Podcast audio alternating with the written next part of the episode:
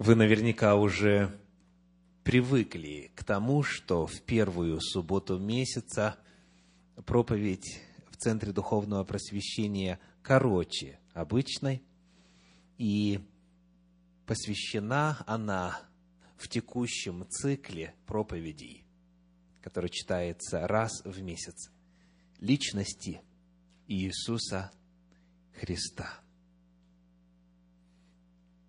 В цикле проповедей об Иисусе Христе уже прозвучало 16 на данный момент. И сегодня в 17 проповеди я приглашаю вас взглянуть на Иисуса Христа как первенца из мертвых. Проповедь так и называется «Иисус Христос, двоеточие, первенец из мертвых».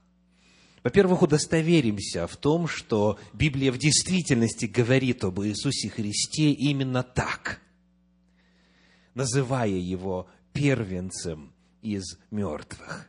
В русском синодальном переводе мы находим минимум три таких отрывочка, которые называют Иисуса Христа этими словами.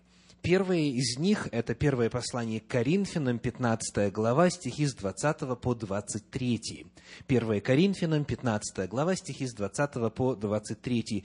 «Но Христос воскрес из мертвых, первенец из умерших, ибо как смерть через человека, так через человека и воскресение мертвых.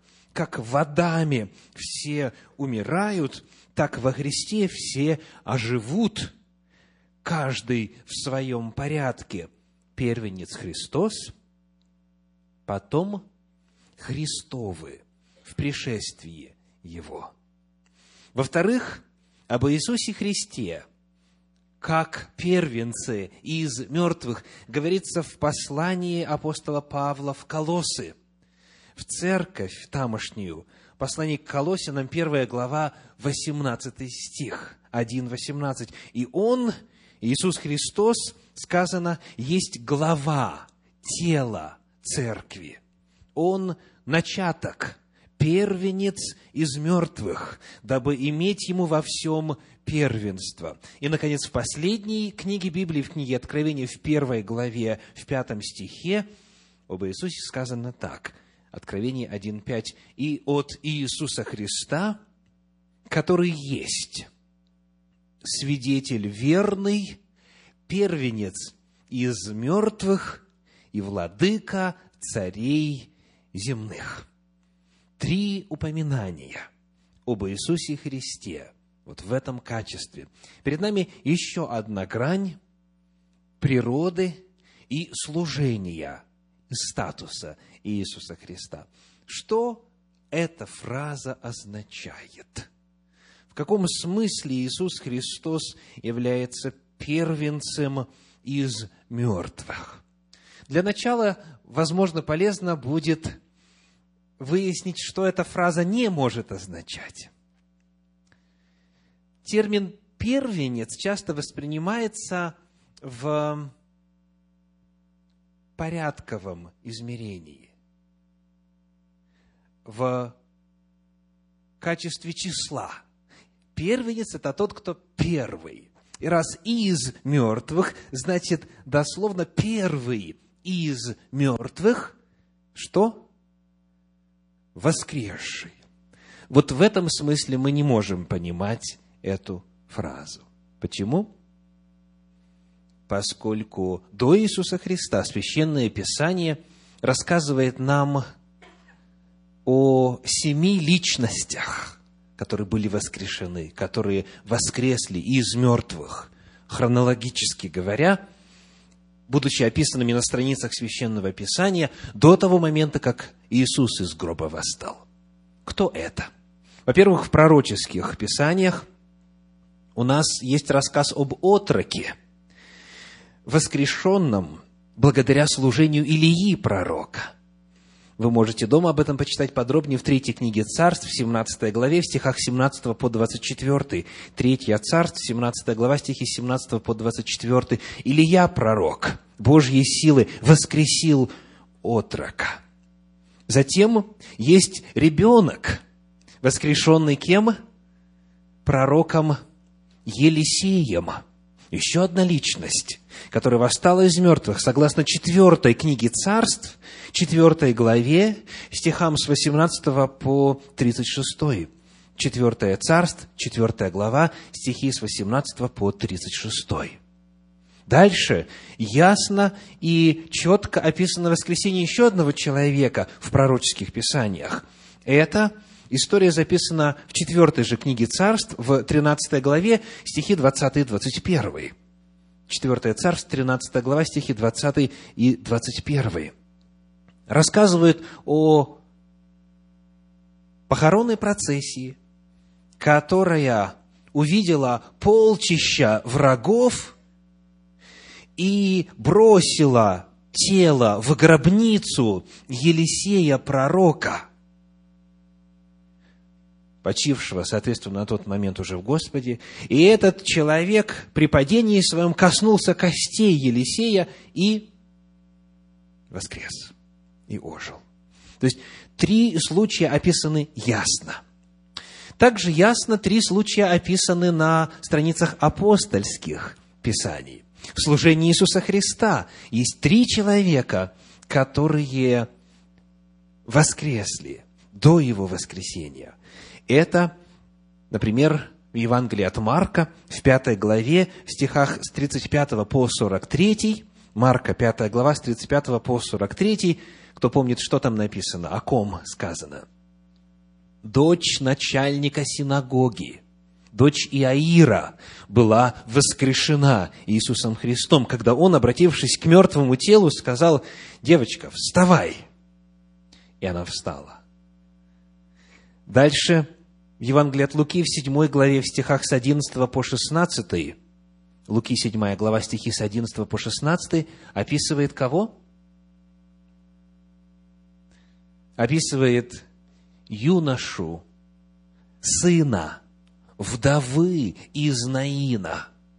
Иисус входил в это селение и встретил похоронную процессию, и ему стало жалко вдову, и он воскресил ее сына.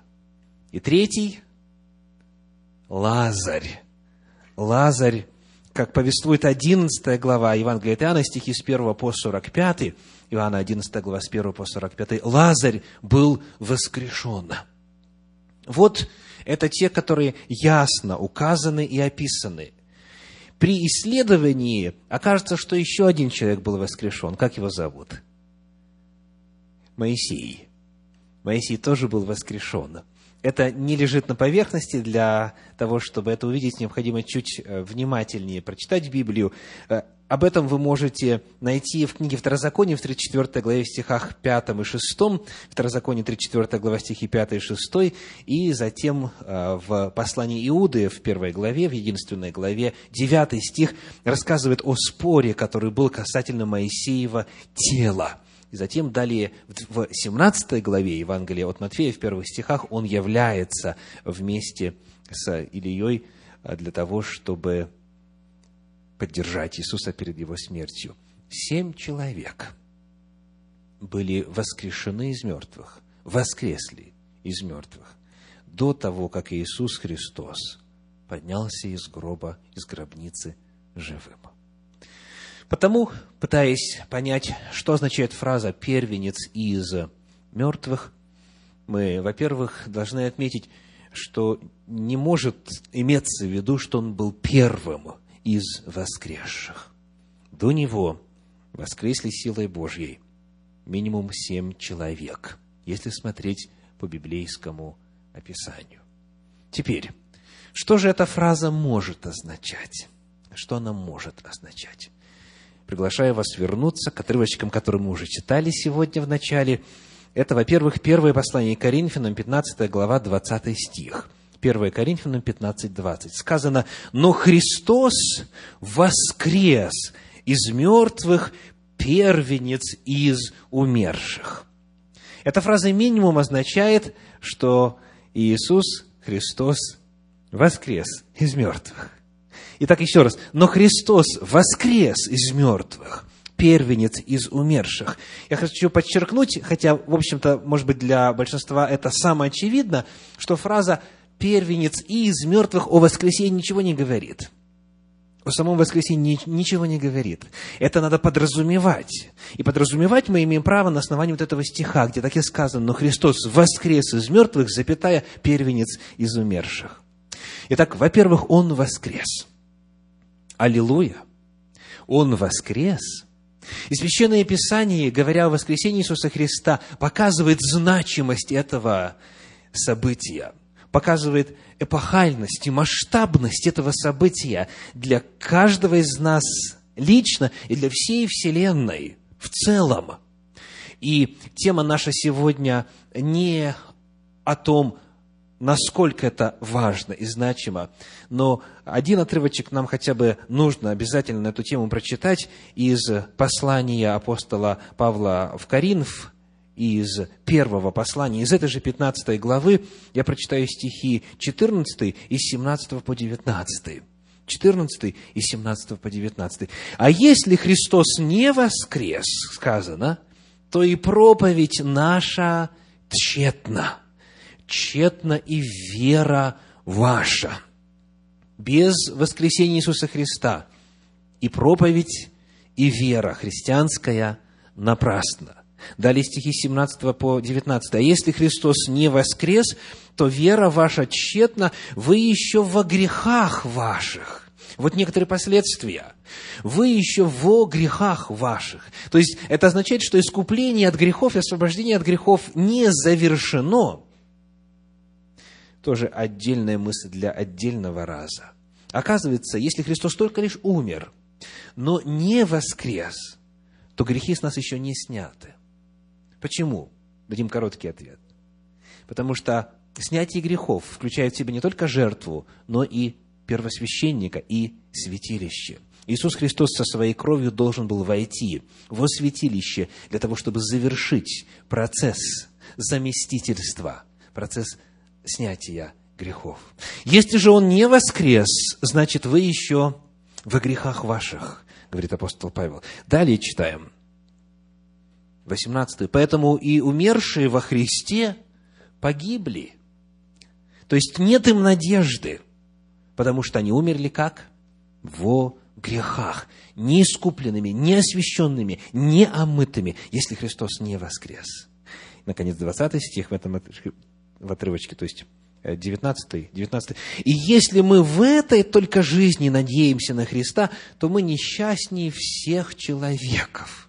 Еще более масштабное утверждение о значимости этого события. Итак, Иисус Христос воскрес. Вот это первое, что фраза «первенец из мертвых» означает, согласно самой Библии. Во-вторых, Приглашаю вас вернуться к первой главе послания в Колоссы, к 18 стиху, который мы читали в начале, и обратить внимание на само слово «первенец». Первенец. Сказано, «Он начаток, первенец из мертвых, дабы иметь ему во всем первенство». Здесь в Слове Божьем в подлиннике используется а, термин «прототокос», который переведен у нас как первенец, прототокос. И в ближайшем контексте, непосредственно в 18 стихе, разъясняется, в каком смысле этот термин используется.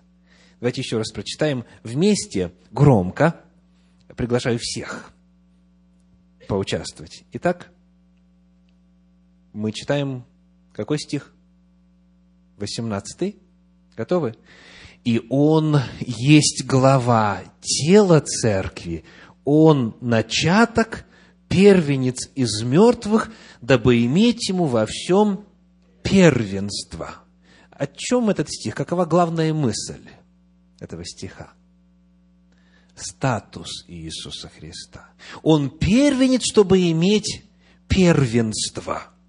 Он первенец не в, в смысле времени – а в смысле своей власти.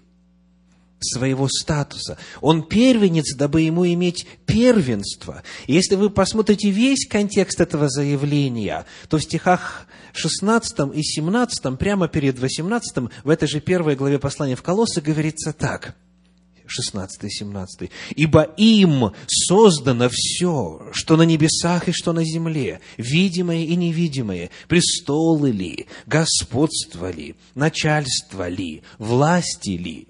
Все это категории статуса, все это категории власти, все это категории первенства. Вот сказано все это им и для него создано. И Он есть прежде всего, и все им стоит, все им существует. Потому и сам 18 стих, который говорит о Христе как первенце, разъясняет, что имеется в виду его первенство, его статус. И весь ближайший контекст повествует о власти. Потому Второй ответ на вопрос о значении этой фразы. Первенец из мертвых означает его владычество над мертвыми, его владычество над смертью, его статус, его первенство, его победа и власть над смертью. И это еще яснее становится из первой главы книги Откровения, где в пятом стихе мы читали вновь фразу, что Он есть первенец из мертвых. В книге Откровения мы прочитаем в первой главе, чуть дальше, стихи 17 и 18, где эта мысль развивается. Первая глава, стихи 17 и 18. «И когда я увидел его, то пал к ногам его, как мертвый. И он положил на меня десницу свою и сказал мне, не бойся, я есть первый и последний, и живой. И был мертв, и се жив во веки веков. Аминь. И имею ключи ада и смерти. Тот, который имеет ключ, имеет власть.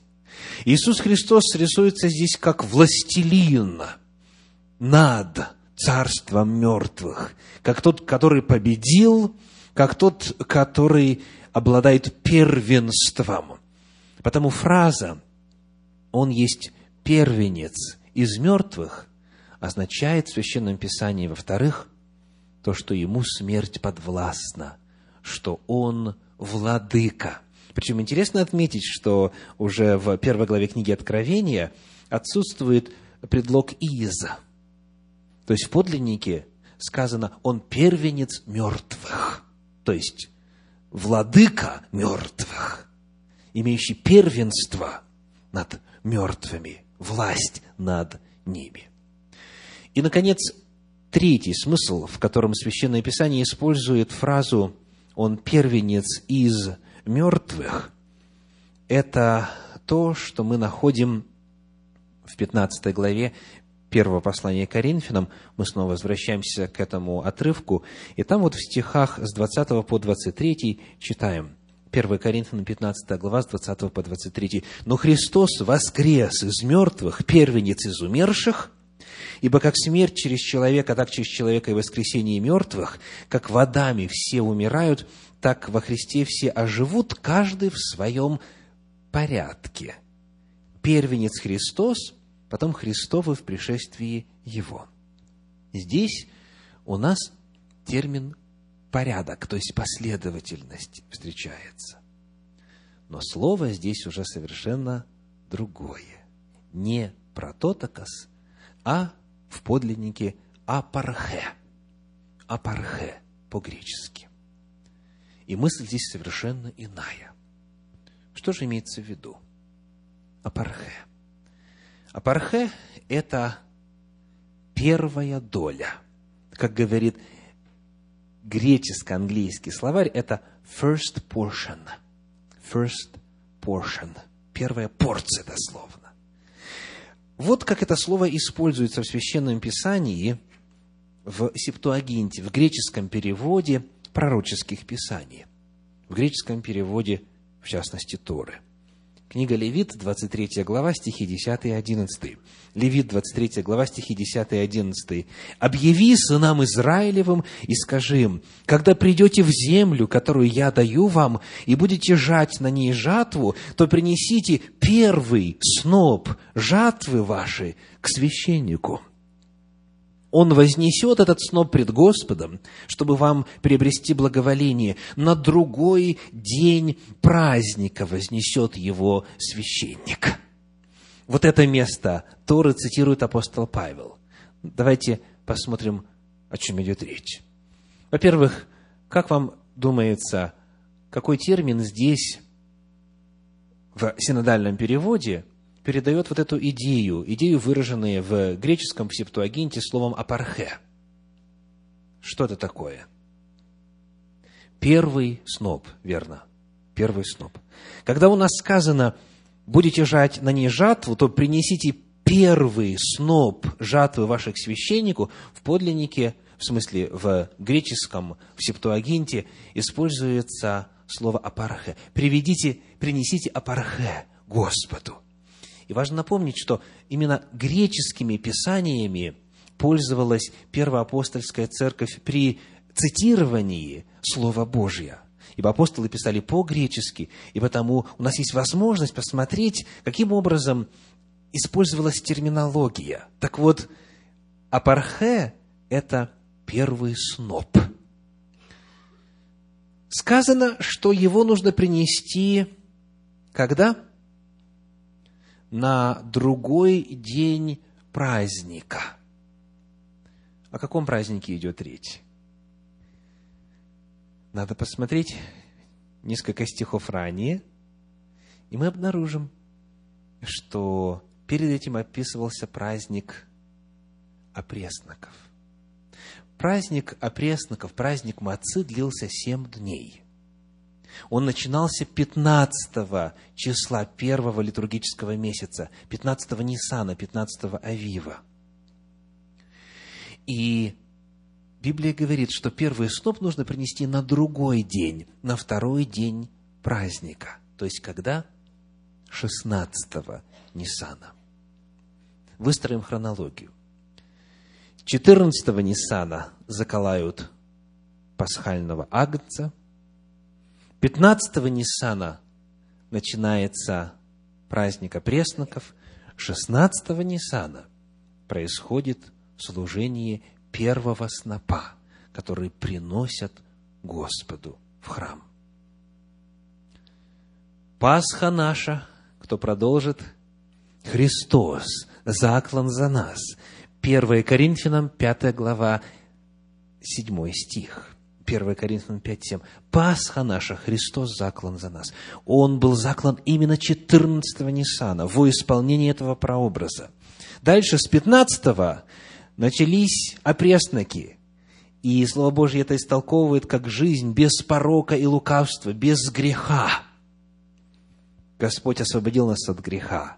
С 15-го Ниссана, впервые за всю историю Земли, человечество было реально освобождено от вины. Не прообразно, а фактически.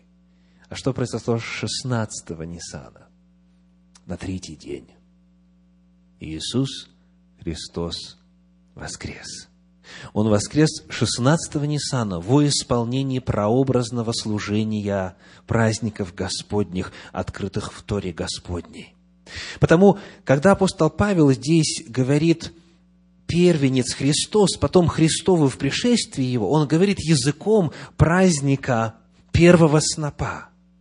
Он говорит, что подобно тому, как первый сноп предвосхищал и гарантировал всю жатву, Подобным же образом гарантией является то, залогом является то, что Иисус Христос воскрес. Если Он воскрес, соответственно, и все, кто Его, когда наступит время, которое в притче Иисуса Христа названо словами «жатва есть кончина века», тогда во время этой жатвы Он соберет всех спасенных, всех, кто верил в Него и служил Ему на протяжении всей истории земли.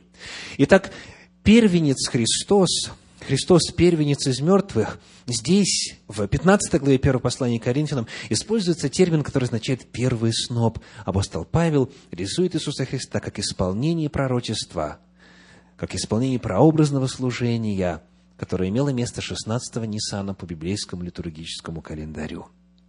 Это означает для каждого из нас, что воскресение Иисуса Христа содержит в себе гарантию – содержит в себе обещание, содержит в себе залог воскресения всех праведных. И потому, если Христос воскрес, то и умерших в Иисусе Бог приведет с Ним.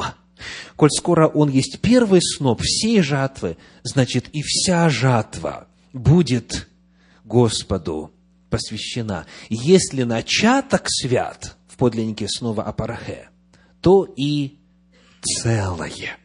Перед нами здесь таким образом не только утверждение о точности исполнения прообразов Священного Писания, но и обновление надежды и уверенность в том, что все Христовы будут воскрешены.